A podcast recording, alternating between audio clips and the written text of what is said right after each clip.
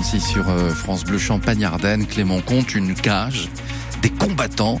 Ben, le MMA fait son retour à l'Arena de Reims. Avec le championnat du monde dans un peu plus de 15 jours, discipline très populaire, un mélange d'arts martiaux autorisé en France depuis 3 ans. Et en marge de cette soirée sport de combat, Julien Frénois, vous avez rencontré deux combattants marnais. Ils sont parmi les meilleurs français et sont fiers de combattre en France et encore plus chez eux.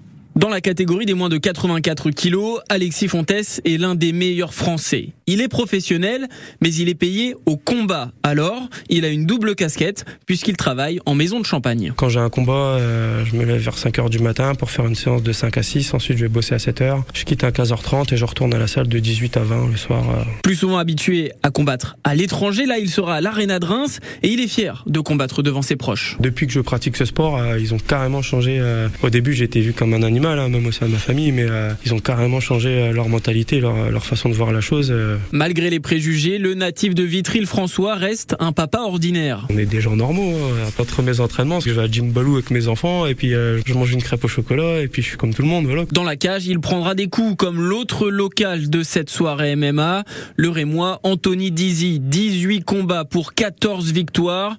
Pour lui, il faut apprendre à souffrir. C'est une préparation mentale et je pense que la douleur, tu l'acceptes et tu la sens, mais pas aussi intensément. À 34 ans, il se souvient de tout le chemin parcouru depuis 10 ans et ses débuts en professionnel. Mon premier combat pro, c'était un sketch. hein. Aujourd'hui, avec du recul, euh, on y est allé vraiment la fleur au fusil. euh, On savait même pas faire des bandages. Sorti du combat, j'avais une luxation au poignet. Les choses ont bien évolué et preuve que cette discipline a le vent en poupe dans le secteur. Le plus gros club de la région est à Reims avec 450 adhérents. Le reportage de Julien Frénois pour France Bleu. 6h48, la météo sur